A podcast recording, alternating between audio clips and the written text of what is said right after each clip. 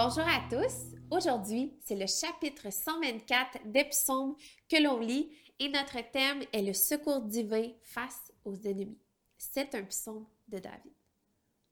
Si l'Éternel n'avait pas été pour nous, qu'Israël le dise. Si l'Éternel n'avait pas été pour nous, lorsque des hommes sont venus nous attaquer, ils nous auraient engloutis vivants quand leur colère s'est enflammée contre nous.